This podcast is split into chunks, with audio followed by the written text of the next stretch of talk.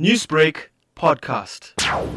For us, it was important that the regulations of the new amendments be gazetted because without that, it would mean that everything and anything that the president said in closing the schools and uh, all the directives from the minister were not going to be legal and uh, no one was going to take them serious unless they are gazetted. Now that it's written down, it's gazetted, it's binding to, to everyone. Matric learners across the country have returned back to school this morning. Is SADTU content with the state of schools in the KZN province?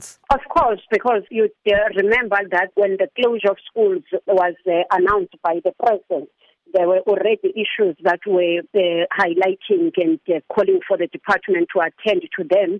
And the schools were reopened today. We are aware that for about 27 schools in King Cetshwayo were not able to resume or to reopen today because those schools had challenges even before the closure uh, they had not been uh, cleaned after some cases were identified.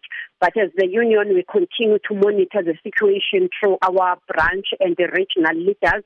We will continue to be in touch with the with the ground and also advise our members as to what must be done. But what is of importance is for the Department of Education to provide all the necessary support, especially emotional emotional psychological support to teachers and, and learners as they had to go back to school amid this, uh, the peak that we are seeing and also what other uh, countries are doing. As we all know, we are seeing other countries reconsidering their decisions to reopen schools. The countries are closing again because they fear that uh, schools can be fertile grounds for the spread of the virus. So, with South Africa uh, deciding to take um, the opposite route of reopening when the peak or when cases are rising, so there's a reason for anxiety that our teachers and learners have as well as parents. On that point, then, what sort of sentiment are educators expressing to this return to the classroom? The concern, of course, is that uh, cases